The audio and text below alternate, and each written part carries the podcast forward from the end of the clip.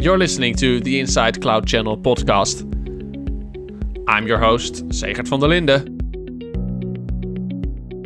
The world is changing, so we need to keep up with it. And with a changing market, clients' needs for IT services are also changing, and they do so at a high pace. How do you keep up with the ever evolving demands of your end users? More than ever, it's adapt or die, and that's why the Insight Cloud channel is determined to find new ways forward. And today I'll be talking about those new ways with Insight's Senior Marketing Manager Cloud Channel Solutions, Koen de Vrij, and Senior Manager Cloud Channel Solutions, Edi van den Bergen. Welcome, guys. Hello. Hello. Um, Insight is, as I said, providing new ways forward. But uh, Edi, can you first tell us what was the old way? Well, first of all, um, Insight Cloud Channel uh, is the part of the business from Insight that actually looks after the whole channel business. Uh, in this case, for EMEA, including MSPs uh, and ISVs. Um, the old way for us was really focusing on optimizing the, uh, the, the, supply chain for our partners, uh, helping our partners with software licensing and contracting, um, which is still important today.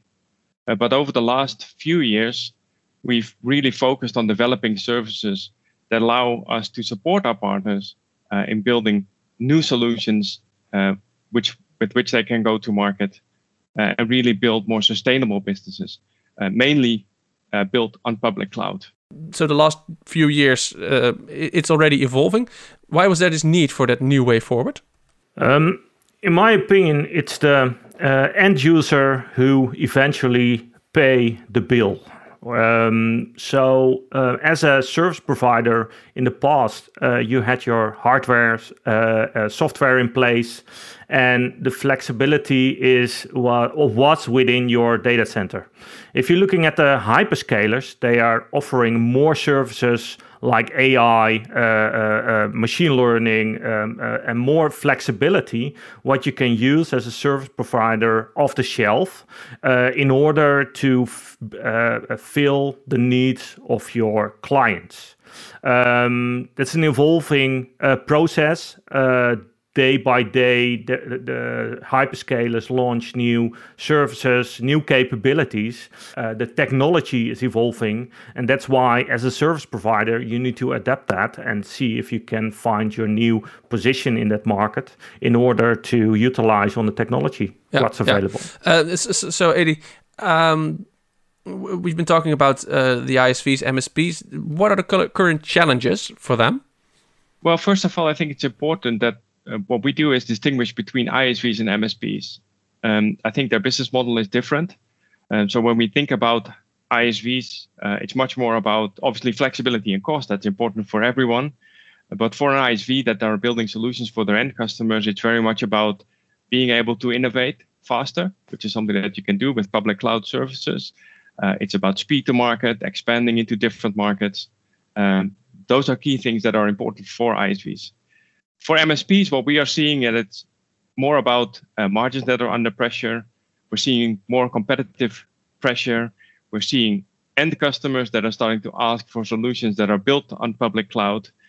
Um, so when we think about what are what their challenges are, they're mainly for the MSPs. That's mainly uh, margins that are under pressure, competitive uh, risk that they currently have, um, and maybe the last thing is they have a big estate in their own data center they're starting to add public cloud solutions.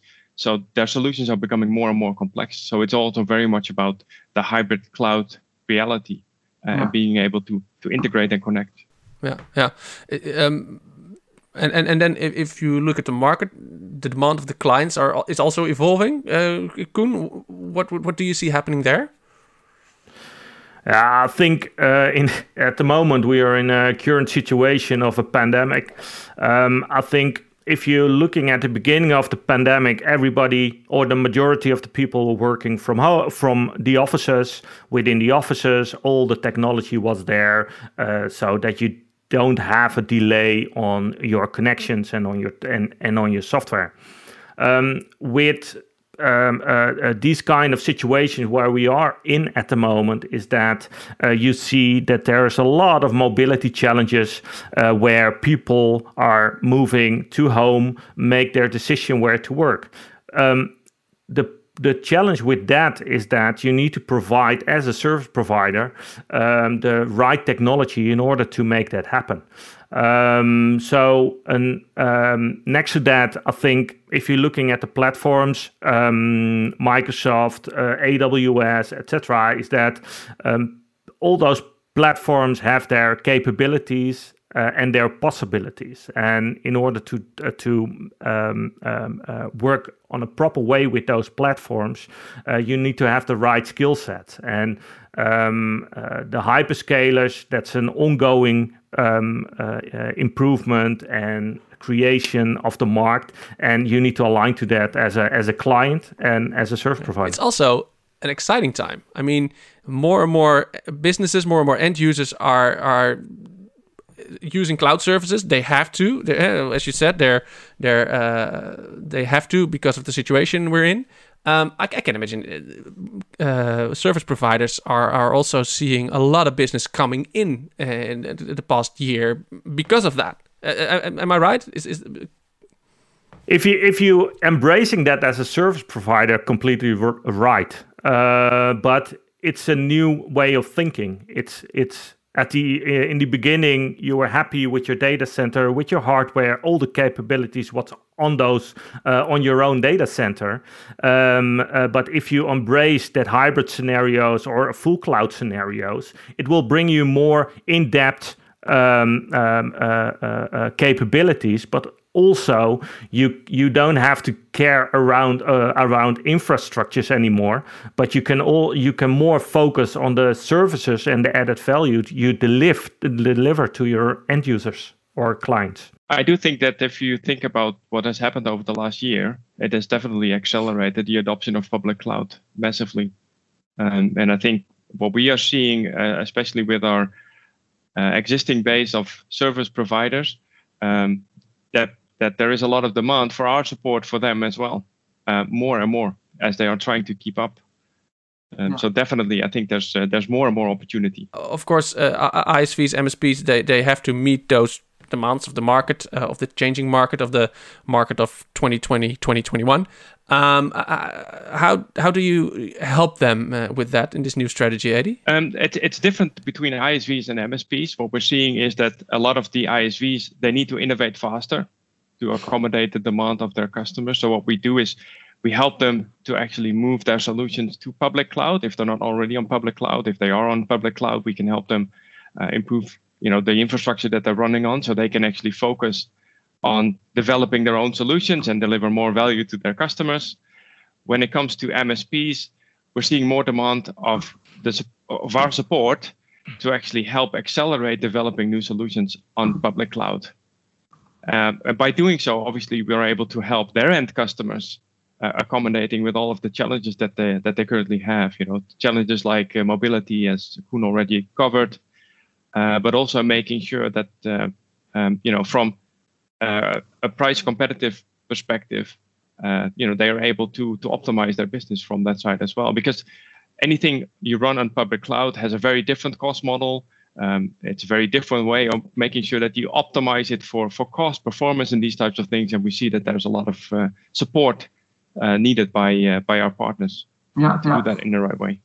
Uh, so, so um, that support is part of one of the key components of the new strategy. That creating recurring revenue, uh, creating long-term relationships with your clients. Clients. Um, besides that supports, Eddie, are there other ways you can you can uh, create those long-term relationships? Yeah, with our service providers and and helping those service providers with those relationships with their end customers. Uh, definitely, what we're now seeing is that uh, we actually help our partners de- defining their new cost modeling to support their strategy, then we were able to translate that into what does your technology strategy need to look like, um, and you know the different components when you think about uh, providing uh, um, uh, workspaces, for example.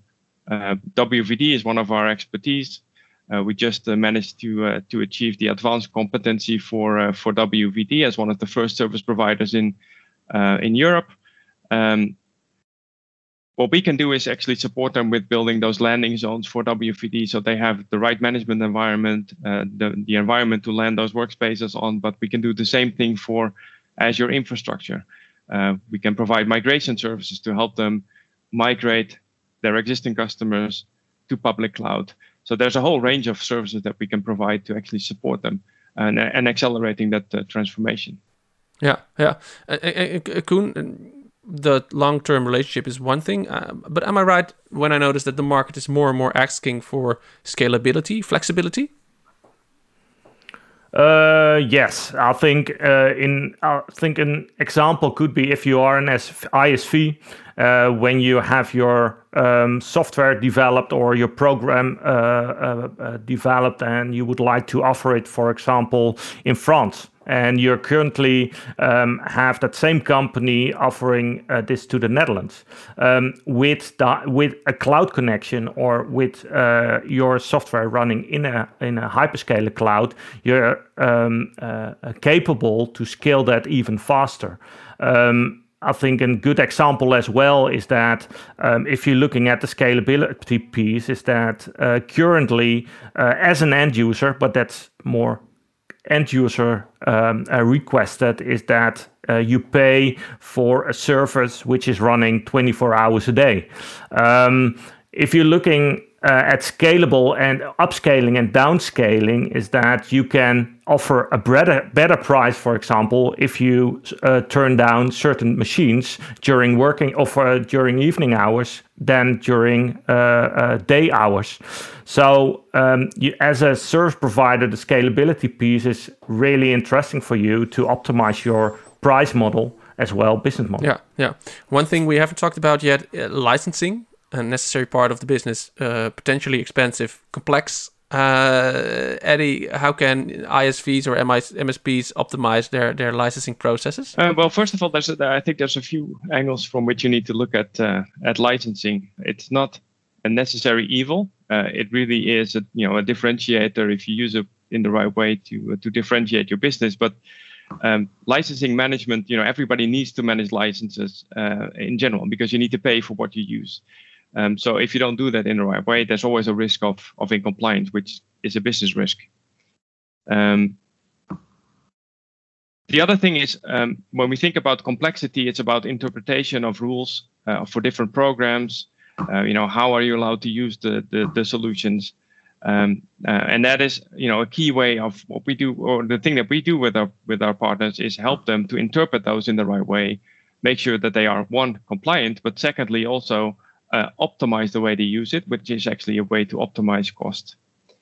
Um, and the other thing is what's important is if you actually know what you're using and you know if you're able to assign that to your specific end customers, that will actually make sure that you can optimize, you know, that you charge your, or make sure that your customers pay for what they're using as well. So that's another uh, angle of um, optimizing uh, with licensing.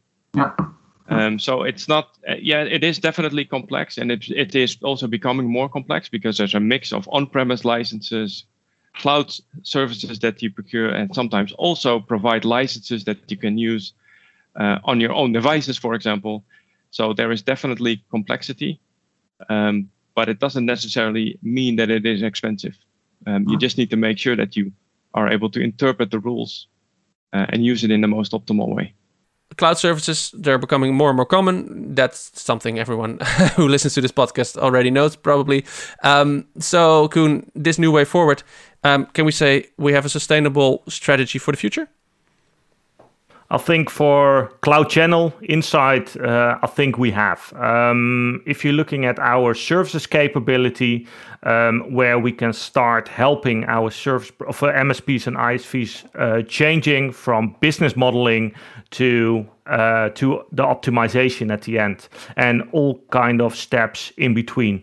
Um, as Insight, um, our approach is around plan, build, manage um, and for the cloud channel. Um, and if we can help MSPs and ISPs uh, grow uh, with our services, uh, we can both successful and, uh, and, and build a sustainable strategy for the future.